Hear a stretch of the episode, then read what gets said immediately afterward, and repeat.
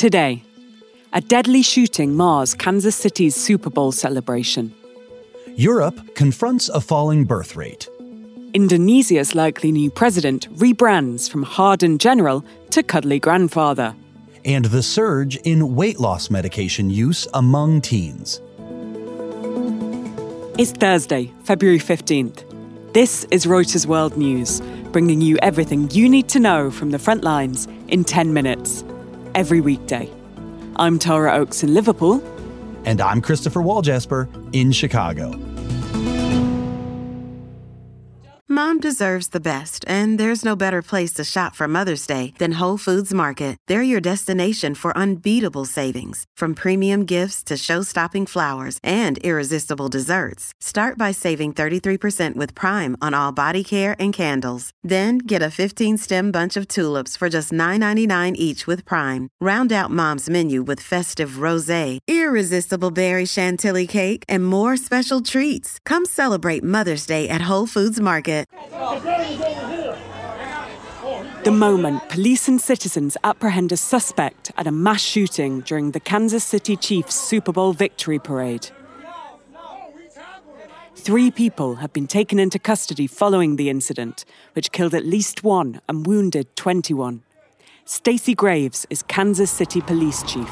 The people who came to this celebration should expect a safe environment. Police have said they don't yet know the motive. Chiefs tight end Travis Kelce posted on X that he was heartbroken over the tragedy. Indonesian Defence Minister Prabowo Subianto has declared victory in a presidential election after unofficial results showed him trouncing his rivals.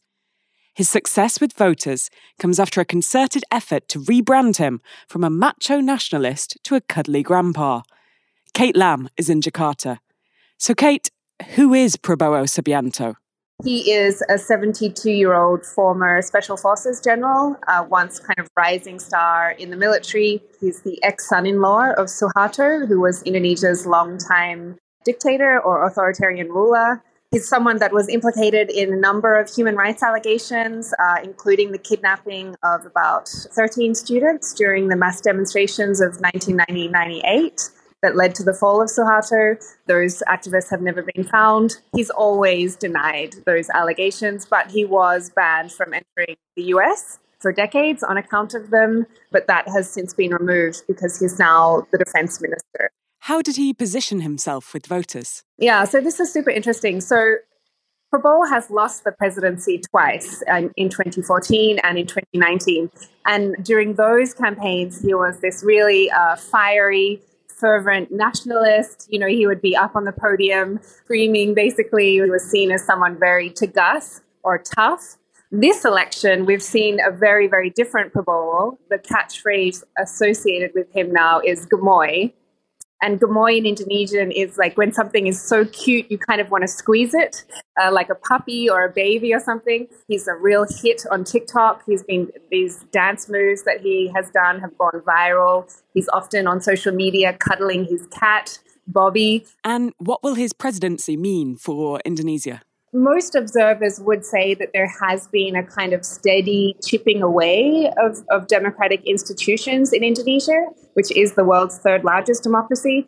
So many expect that Prabowo will likely continue that. In the past, he's talked about abolishing direct elections. So there is kind of question marks about how well he will protect Indonesian democracy. Japan has lost its title as the world's third largest economy to Germany after it unexpectedly slipped into recession at the end of last year. Japan's shrinking GDP has raised doubts about when the central bank could begin to exit its decade long ultra loose monetary policy. Britain's economy also fell into a recession in the second half of 2023, a tough backdrop for Prime Minister Rishi Sunak, who has promised to boost growth ahead of an expected election later this year. Prime Minister Benjamin Netanyahu has said Israel will press ahead with an offensive against Hamas in Rafah after allowing citizens to vacate the area.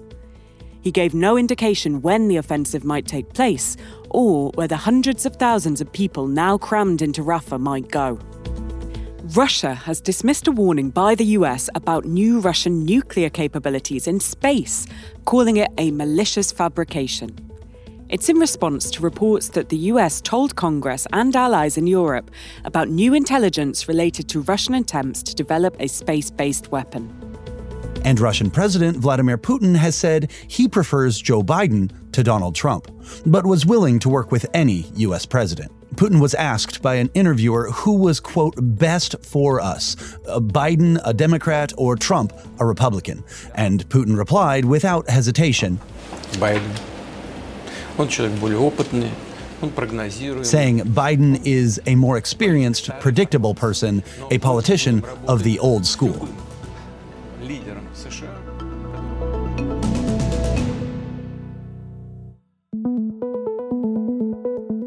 Time for markets now, and chipmaker Nvidia has eclipsed Google parent Alphabet as the third most valuable US company. Nvidia has been a top beneficiary of technology companies' race to build AI into their products and services.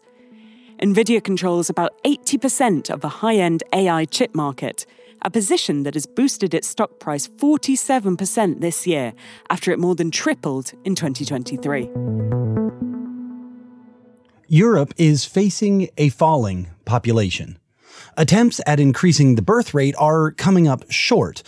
For a decade now, Europe's fertility rate has been stuck around one and a half births per woman.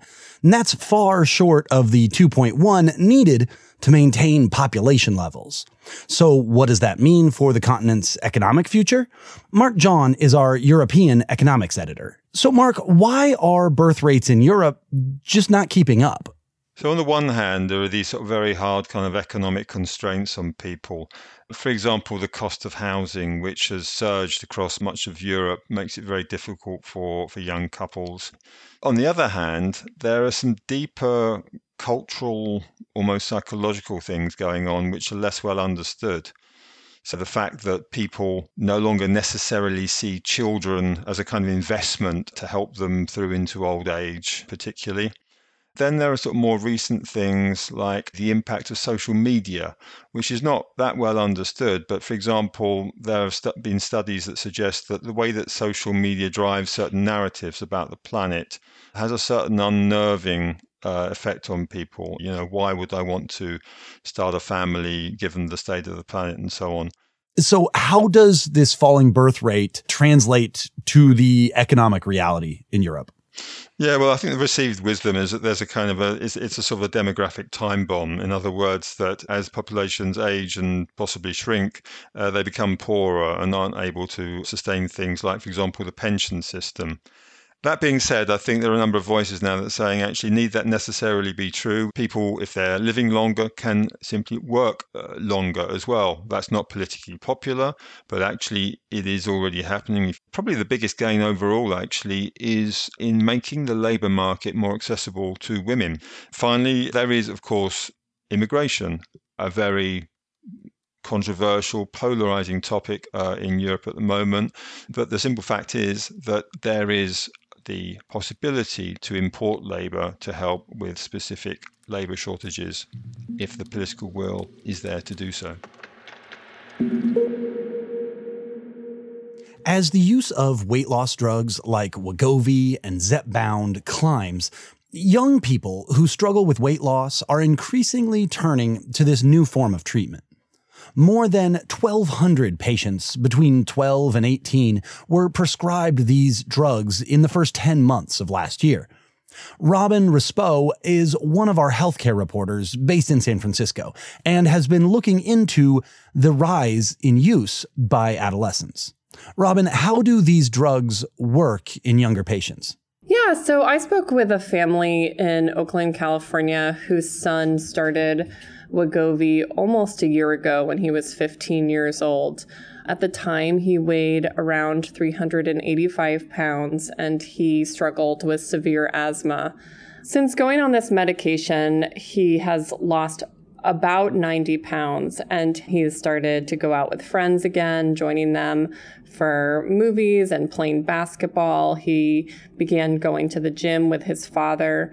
And his father told me that his confidence has really changed as the weight has come off.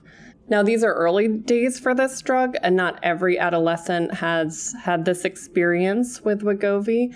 But for this family, they are very pleased with how it's going so far. Are there concerns about side effects uh, among young people? Yes. And with the adolescents, we also see uh, gastrointestinal side effects and other side effects from this drug. Novo's longest clinical trial of Wegovy so far in adolescents was about 18 months. So we don't know the long term side effects for this drug for adolescents. At Evernorth Health Services, we believe costs shouldn't get in the way of life changing care, and we're doing everything in our power to make it possible. Behavioral health solutions that also keep your projections at their best? It's possible. Pharmacy benefits that benefit your bottom line? It's possible. Complex specialty care that cares about your ROI. It's possible. Because we're already doing it. All while saving businesses billions. That's Wonder made possible. Learn more at evernorth.com/wonder. That's it for today's episode of Reuters World News. We'll be back tomorrow with our daily headline show. To make sure you know what's going on in the world, listen in for 10 minutes every weekday.